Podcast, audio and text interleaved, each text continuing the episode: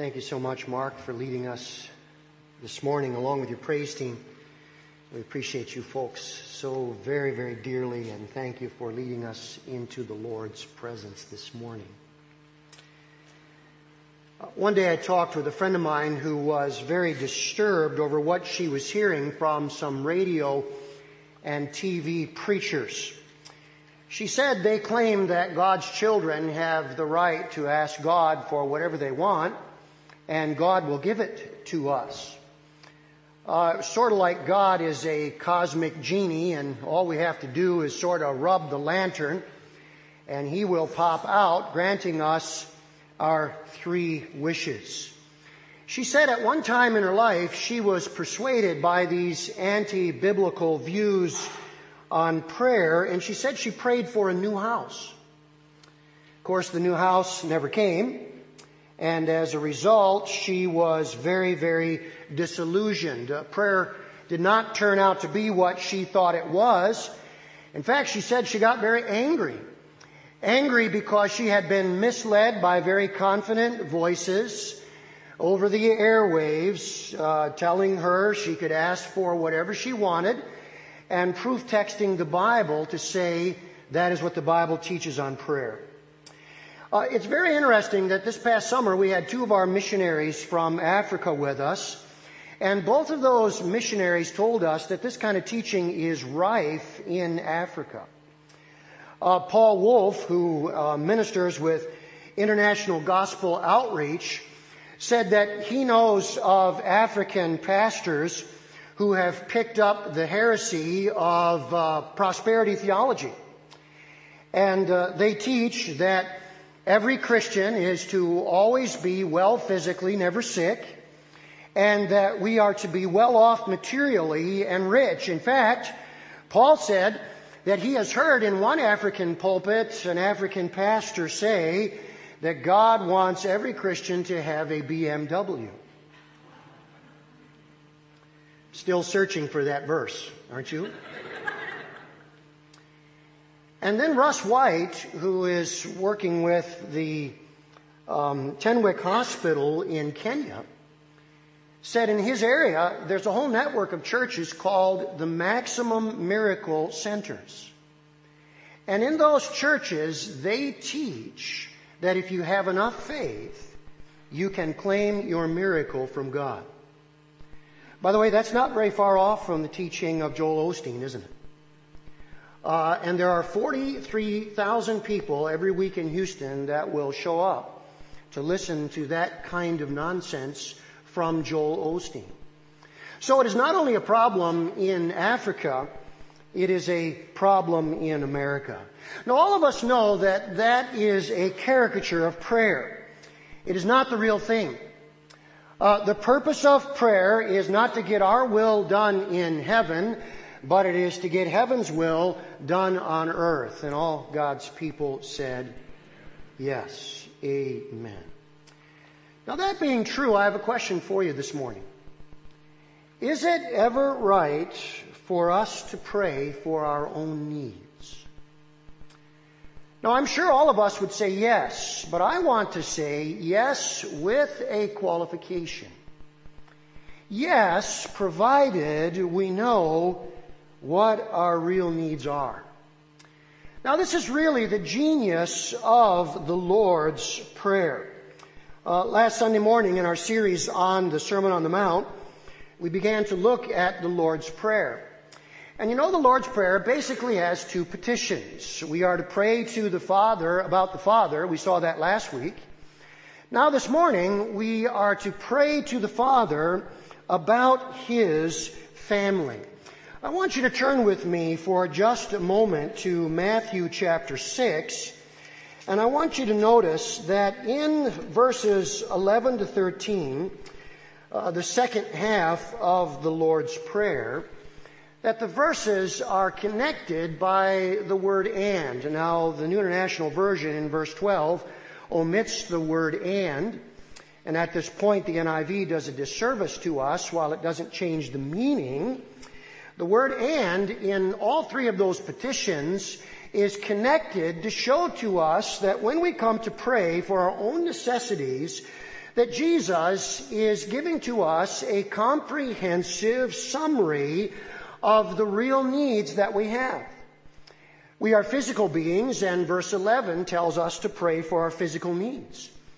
We are relational or social beings, and verse 12 and then 14 and 15 talk about praying for our relational needs. And then verse 13 talks about our spiritual needs. So let's read those verses together and notice how this is Jesus' summary of what we need to be praying for ourselves. Look with me at verse 11. Give us today our daily bread. Forgive us our debts as we also have forgiven our debtors. And lead us not into temptation, but deliver us from the evil one. For if you forgive men when they sin against you, your heavenly Father will also forgive you. But if you do not forgive men their sins, your Father will not forgive your sins. Now notice this. All the critical needs that every Christian is to pray for are summarized right here in the critical aspects of our life.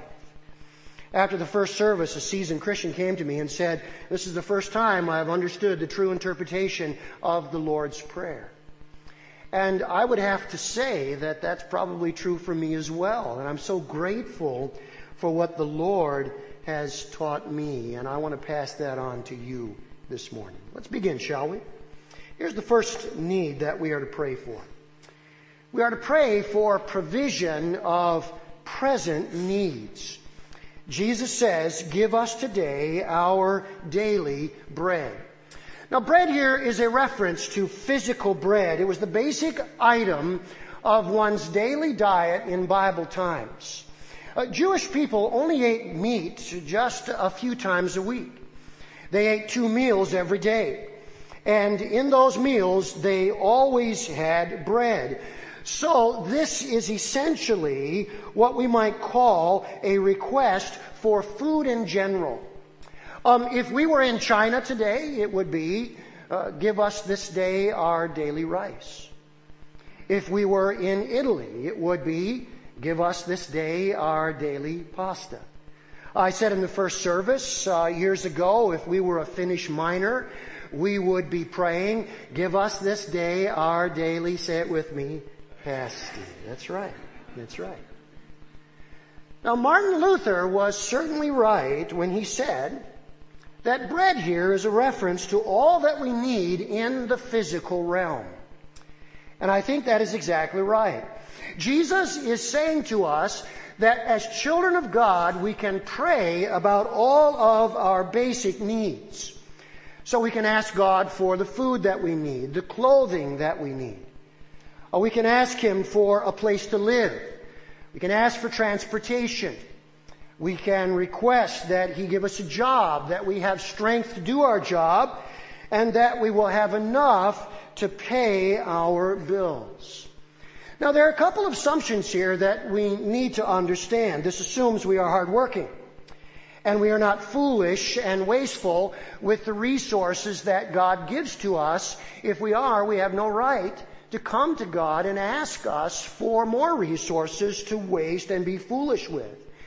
This also assumes that our requests are limited to our necessities, not our luxuries.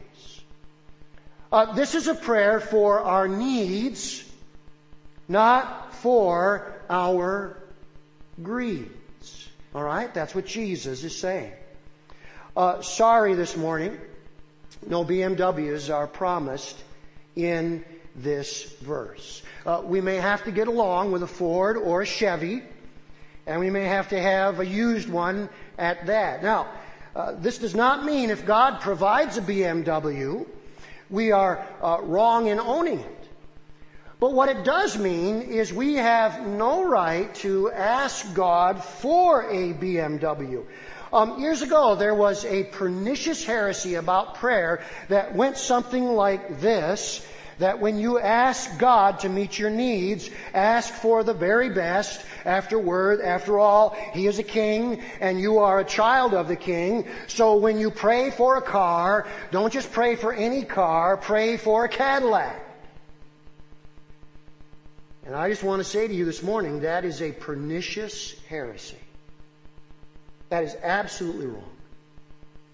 Jesus tells us that we can pray for our necessities, not our luxuries. Now, there are two um, other important thoughts here, and we need to see these this morning. All that we have is a gift from God. It is not the result of our own effort. We pray, Lord, give us. So even the jobs that we have, even the strength that we have to go to work comes from God alone. And we pray recognizing that everything we have is provided by His hand. Here's the second thing. God wants us to rely upon Him daily for the provision of our needs through prayer. That honors God, not when we pray um, necessarily um, for the future and that God will take care of the future. Of course, we know He will do that. But God is honored when we come to Him on a daily basis and ask Him to provide for our needs. What is interesting here in the Lord's Prayer, the, the Greek word for daily is the word epiousios. It was never found outside of the Lord's Prayer. Uh, and in fact, many Bible students believe that Jesus coined this word. And there was some controversy as to what the word daily actually meant. And then several years ago, an archaeologist dug up a parchment fragment from the early centuries with Greek writing on it.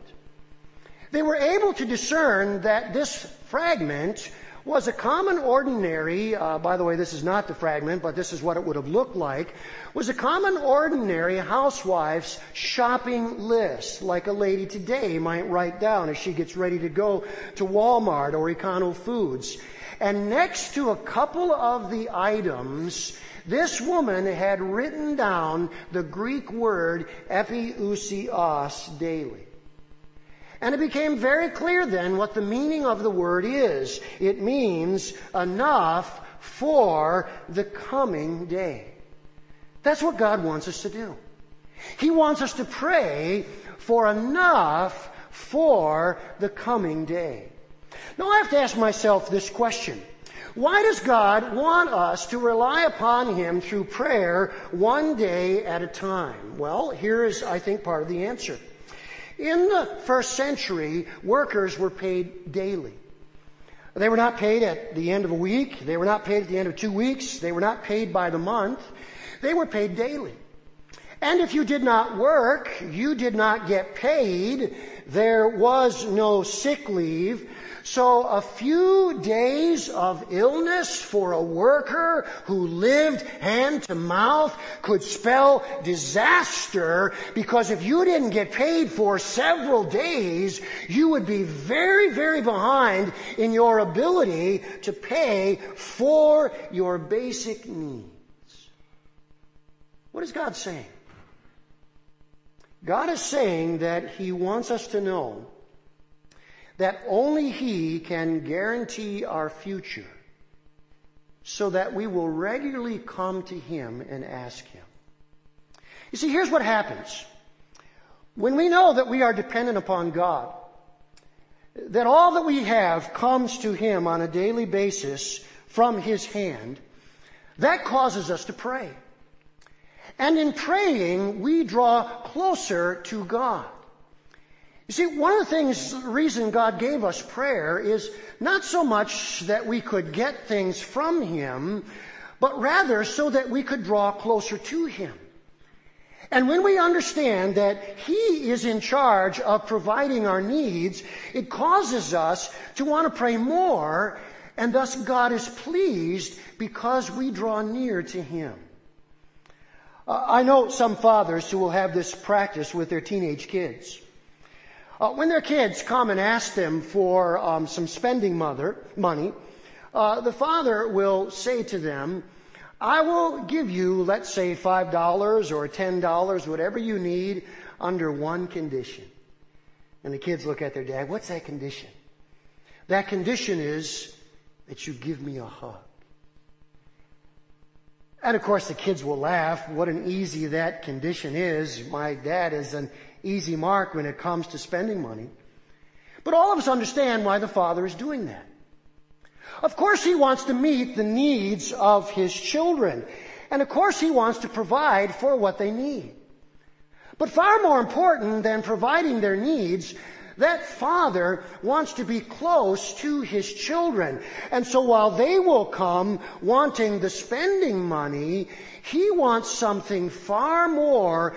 He wants to be close to his kids. That's what Jesus is saying God is like. You see, God will gladly provide for our needs. But far greater to Him is He wants us to be close to Him by our daily dependence upon Him. Um, after all, can any of us really guarantee our future? Can we? Can we guarantee that our health will hold out? What's the answer? No.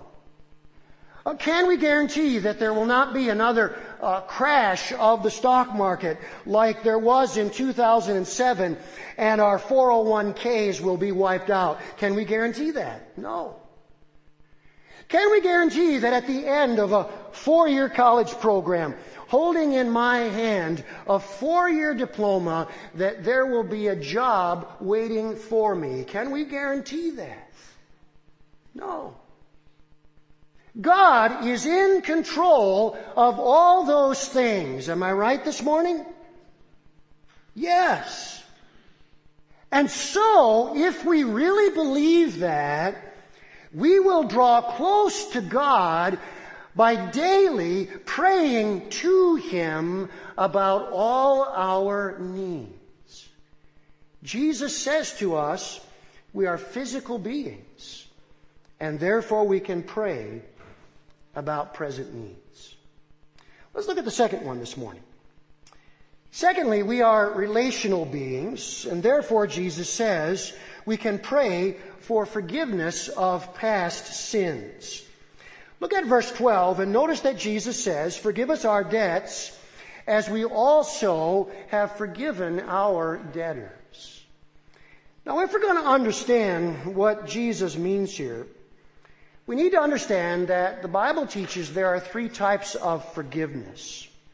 And let me put them on the screen here this morning because this is absolutely critical to understanding what Jesus means here. The Bible says that as a Christian, we experience forever forgiveness, fellowship forgiveness, and family forgiveness. Now let me explain them to you for just a moment because they're very critical to understand verse 12. Forever forgiveness is the complete forgiveness that we receive at salvation when we trust in Christ. The Bible says that the guilt of all of our sins is removed and we stand justified before God. We are fully accepted by Him. Uh, Jesus said this in John 3 verse 18. Whoever believes in the Son will not be condemned. And then he said in John 5 and verse 24, Whoever believes in the Son will not come into condemnation, but rather that person has been transferred from death unto life.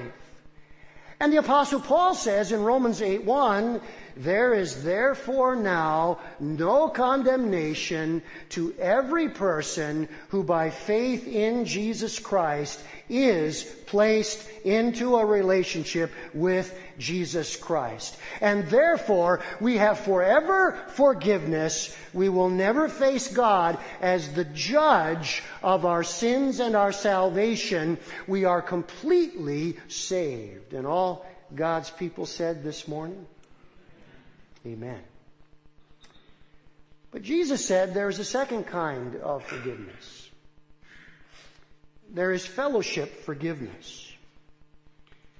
Fellowship forgiveness is the forgiveness that every Christian needs to enjoy daily fellowship with God. Jesus likened this in his teaching with the disciples for the need for foot washing on the dusty streets of the land of Israel. You remember in John 13, Jesus washed the feet of his disciples, and then he, he explained what he had done. Look what Jesus said to them. This is so critical for understanding this morning. Jesus answered John 13:10. A person who has had a bath needs only to wash his feet. His whole body is clean. And you are clean, though not every one of you. Now, Jesus was saying all the disciples except Judas were clean. They had been totally washed in salvation and had received forever forgiveness. And now Jesus says, you don't need a bath again. Instead, what you need is your dirty feet to be cleansed when you enter a house. As children of God, we are completely clean, but we do get our feet dirty, do we not? We sin on a regular basis. And so we need to confess our sins to have our fellowship restored with God. We don't need to get saved over and over and over again. What we need is our fellowship with God restored by confessing our sins. It is fellowship forgiveness. Now, here's the third type of forgiveness the Bible talks about it is family forgiveness. Family forgiveness is the forgiveness that we give to one another when we sin against each other. Now, let me ask you this morning, you think with me this morning. When Jesus says, pray to God, forgive us our debts, which of these three is he talking about? He's talking about fellowship forgiveness. The Lord's Prayer is for those who are already Christians. There is no warrant for any non-Christian ever to pray this prayer. In fact, in Luke's version, the disciples come to Jesus and they say, Lord, teach us to pray. So this is a prayer for disciples. Now notice what Jesus is saying. We are already clean. We don't need the bath of salvation over and over again. But as Christians, we get our feet dirty when we sin and therefore we need our fellowship restored. Now, this is very, very good news. Because what this means is God stands ever ready to cleanse His children who confess their sins. In fact, the, word debt here is um, an Aramaic expression. Uh, Jesus spoke Aramaic, which is a sister language to Hebrew. And in Aramaic, uh, debt was used, sin was viewed as a debt. And the idea is this way. We all go, oh God, obedience. When we sin, we are indebted to Him, and there's no way we can pay that debt. Now you understand this. When a uh, person is in debt to a creditor, and they cannot pay that creditor off, the only way they can be released from that debt is if the creditor forgives the debt and so, in the same way, what Jesus is saying is as we get our feet dirty as Christians in this world and we sin, we are now in debt to God because we owed Him obedience. We cannot pay that debt. So the only way we can be forgiven is if God releases us from the debt and forgives us and the good news is God is ever ready to forgive His child and restore broken fellowship. Can we hear this morning a praise the Lord to that? Yeah. What an incredible thing. Now, let me give you a caution that Jesus gives us. We have no right as Christians to ask God for fellowship forgiveness if we don't forgive others. Jesus says, as children of God, we pray, forgive us our debts, as we have also forgiven our debtors. Now, follow me very carefully. Jesus is not saying that we earn forgiveness because we forgive others. Please mark this down. God's forgiveness of us is always by His grace. It's always the result of His mercy.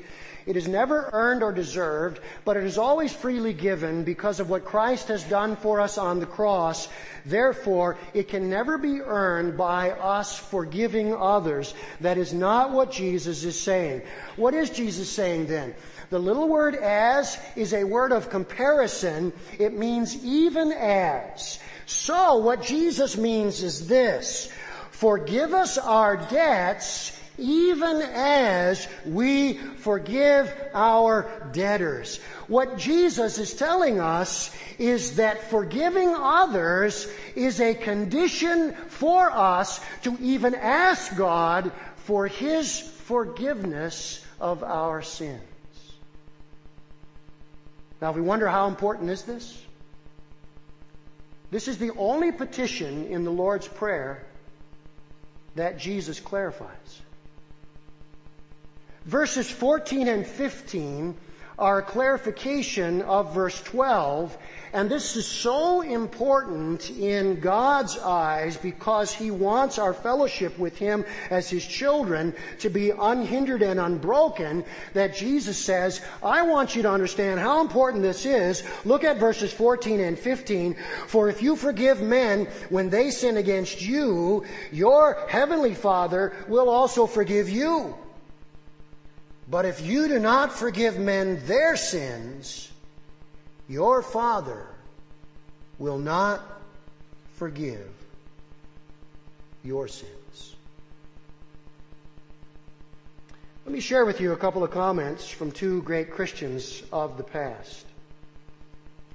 Oswald Sanders, the great missionary leader, and William MacDonald, the wonderful Bible commentator. Listen to what these men said, and it is so important for us. Jesus is stating a principle in God's dealings with his children. He deals with us as we deal with others. He measures by the yardstick we use on others. Wow. And then look at William MacDonald. To be in fellowship with a person implies similarity of interests and attitudes. God's forgiving spirit must be manifest in those who would live in happy fellowship with Him. A military general once went to John Wesley and said, I never forgive. Wesley responded, Then, sir, I hope you never sin. Bingo. Precisely. How can we have an unforgiving spirit and then come to a God for fellowship who is a forgiving God? It cannot be done. In fact, the Bible says that if we hold a grudge against others, it will hinder our worship. Listen to Psalm 66:18. If I regard iniquity in my heart and unforgiveness is iniquity, the Lord will not hear me. The heavens will be brass. If I'm holding a grudge against others and I come to God with that spirit, the heavens are brass and God will not hear me. And then listen to Proverbs 28 and verse 13, where uh, the sage, the wise man, Solomon says this He who covers his sins will not prosper, but whoever confesses them and forsakes them will have mercy from the Lord. So unforgiveness is obviously one of those sins. If we cover that, God says we will not prosper. We have to confess and forsake it if we are to have mercy from the Lord.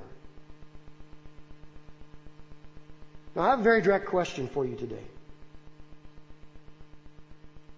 Are you holding a grudge? Perhaps against someone right in this church, right at this very moment. Are you holding a grudge? You will never be free in your relationship with God until you forgive that person. This week I came across this slide that I, I think says it so perfectly. There is freedom in forgiveness. And God wants us to enjoy our relationship with Him. And He knows if we are going to enjoy our relationship with Him, we have to forgive as He forgives. And this does not mean that we are reconciled with everyone who uh, perhaps has wronged us. Reconciliation requires that another person recognize the wrong that they have done and own up to it. But even if they don't, the Bible requires us that we have a spirit of forgiveness towards them. In our spirit, we forgive them and we release them to God. And if we do not, God says, when we then come to Him for forgiveness of our sins, in fellowship forgiveness, we will not receive forgiveness. And what a wonderful truth Jesus is teaching us. Now let's look at the last one this morning. Thirdly, Jesus says that we have spiritual needs and we are to pray for protection from future evil. He says in verse 13, and lead us not into temptation, but deliver us from the evil one. Uh, there was a preacher who had a nationwide program, and he would receive uh, thousands of letters. In fact, he, he received 100,000 letters every year. And he said on the basis of the letters that he received, that verse 13 was the most puzzling verse in all of the Bible to his readership. They would write to him about this verse and they would say, is it not a shocking idea that God leads us into temptation and we have to beg him to stop doing that? Have you ever been puzzled when you come to this verse? This is a shocking idea to us that, that God would lead us into temptation and we must beg him to stop doing that. Well, what is God saying here to us? Well, let me share, I think, what is going on. Jesus is using a well known figure of speech in which we express a positive by negating the opposite. Uh, sometimes, to draw emphasis to a positive, we will negate the opposite so that people understand what we really mean. Uh, let me give us uh, some examples. If I say to us this morning, not a few, what do I mean? I mean many. If I say uh, no small matter, what do I mean? Yeah, it's a big matter. If I say um, no small amount, what do I mean? It's a large amount. Now that's what's going on here in verse 13. When Jesus says to us, lead us not into temptation, he is expressing a positive by negating the opposite. What he means is, deliver us from it, preserve us in the midst of it, is what he is saying. In fact, the second half of the first really is the explanation for the first half. The second half is the positive that the first half is the negative of. So when we say, and lead us not into temptation, what we really mean is, deliver us from the evil one. Let me just say to you this morning this is only a prayer that humble people can pray. In fact, what ties all three of these petitions together is humility. You see, if I'm self sufficient and think I can take care of my needs, I won't pray on a daily basis for God to provide. Why would I do that? I can take care of myself. If I'm proud and self righteous, I won't think that I have very many sins to bring to God.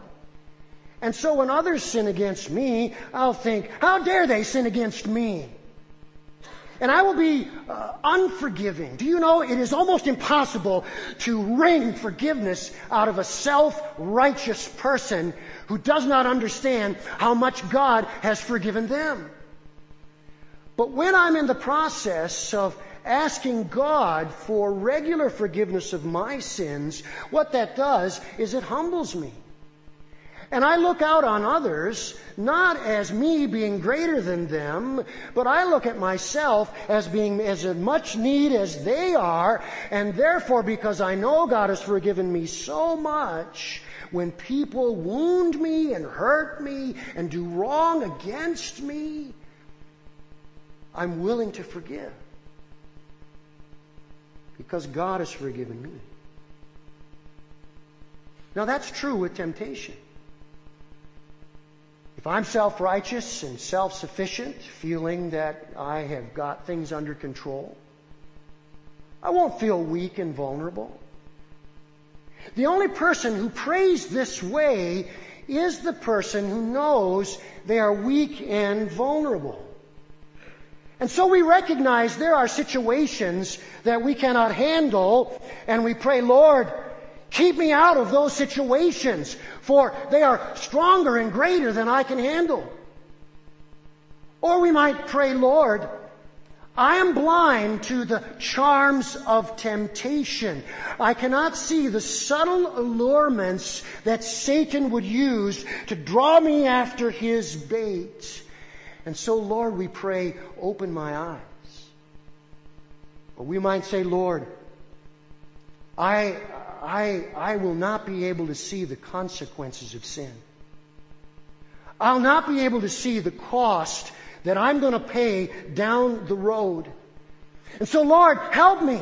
I have a very limited, short view of life, but what I need is the long view of life. I need to see how every allurement that comes my way will lead to a cost that I do not want to pay. And so we will pray. Lord, help us to look down the road. Do you know this prayer is a prayer that God has promised to answer? The Apostle Paul in 1 Corinthians 10 picks up on this third petition about spiritual protection. And he has said, whenever we pray humbly for God's protection, it is a prayer he has promised to answer. You know these words well. 1 Corinthians 10 13. And I want you to read them with me because whenever we pray this way, God has promised to answer this prayer because it shows weakness, vulnerability, and humility. Let's read it together, shall we? No temptation has overtaken you that is not common to man. God is faithful, and He will not let you be tempted beyond your ability. But with the temptation, He will also provide the way of escape that you may be able to endure it. Now, by the way, this is an effective translation. Some translations say he will provide a way of escape. But in the Greek text, the article the is there, and it is the way of escape. And what God is saying, in His faithfulness, He will not allow us to be tempted beyond what we are able, and with every temptation, He will provide the way of escape. So that if we pray as Jesus taught us to pray, in every allurement, we will pray, Lord, Show me the way that you have provided to escape this allurement. And we will pray, Father, grant to me the courage that I may take that way of escape and not look back as Lot's wife did and was turned into a pillar of salt in the book of Genesis. If we pray this way, we will pray, Lord, with every allurement, may I see Satan behind it. May I know where it's leading. And may I recognize the great cost if I sin in this way. And this is a prayer that God has promised He will answer. And so, can we pray for our own needs? Yes. Provided we know what they are. We're physical beings, we're relational beings, and we're spiritual beings. We can pray for our present physical needs, not our greeds, but our needs. We can pray uh, relationally for God to grant us fellowship forgiveness when we get our feet dirty and sin against Him, recognizing that we must have the same forgiving attitude towards those who have wronged us. And then because we are spiritual beings and our greatest danger is sin, God says we can pray for future protection. That He would keep us from the very things that would destroy us. We may pray less than the Lord's Prayer. We will never pray more than the Lord's Prayer. It is all right here for our instruction. I wonder, with your Bibles open this morning, would you uh, pray with me the Lord's Prayer? And let's begin at verse 9, and let's pray all the way down to verse 15. Join me, please. This then is how you should pray. Our Father in heaven, hallowed be your name. Your kingdom come, your will be done on earth as it is in heaven. Give us today our daily bread Forgive us our debts as we also have forgiven our debtors. And lead us not into temptation, but deliver us from the evil one. For if you forgive men when they sin against you, your heavenly Father will also forgive you.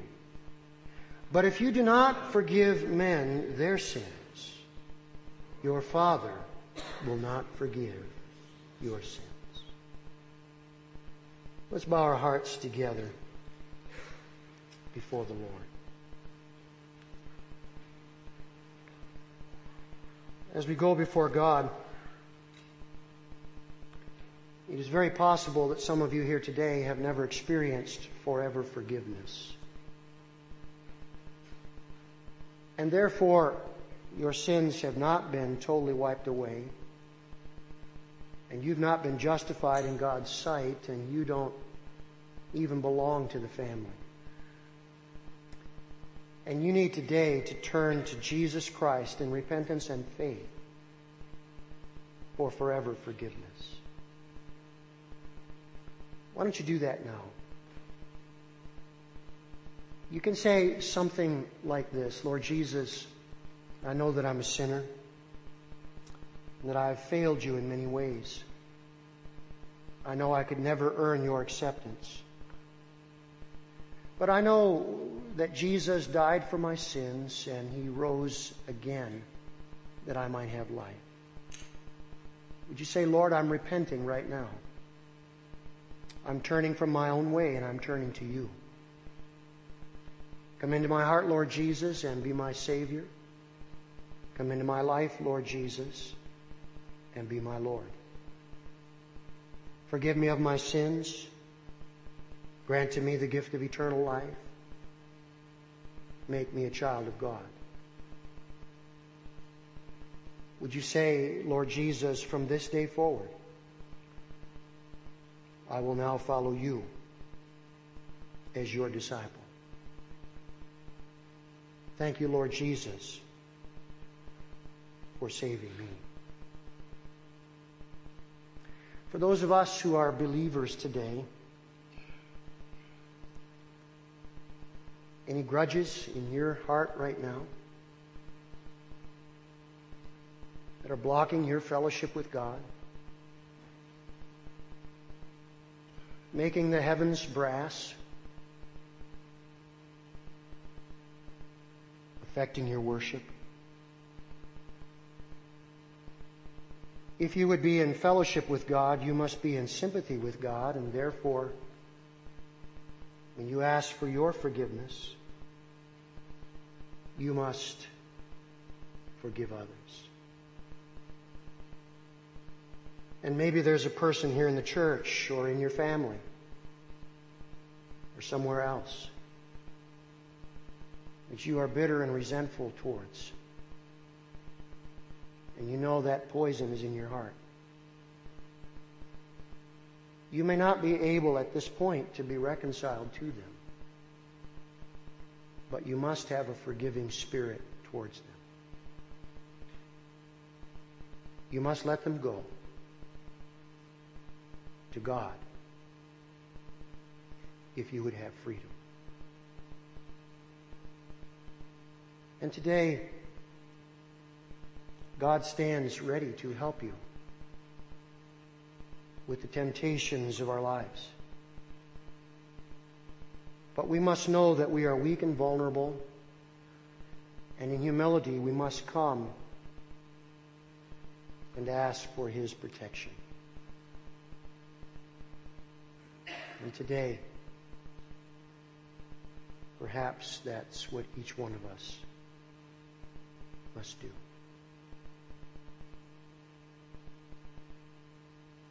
However, God is speaking to you.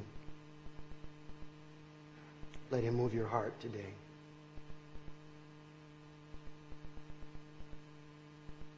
Lord Jesus, we're so thankful for the clarity of your word. This is such a simple prayer. And yet we realize how profound it is every aspect of our life, all the important things that we should talk to our Father about is here for us. And as the disciples recognized they needed to be taught how to pray, so we say the same thing. Teach us, Lord, how to pray. Daily for our needs, that we might draw close to you in dependence asking for forgiveness when our feet are dirty with sin, as we forgive others in the same way. And then that you would lead us not into temptation. You would deliver us from the evil one. For God is faithful, who will not allow us to be tempted above that which we are able but will with the temptation make the way of escape that we may be able to bear it. We thank you, Lord, and praise you for Jesus' sake.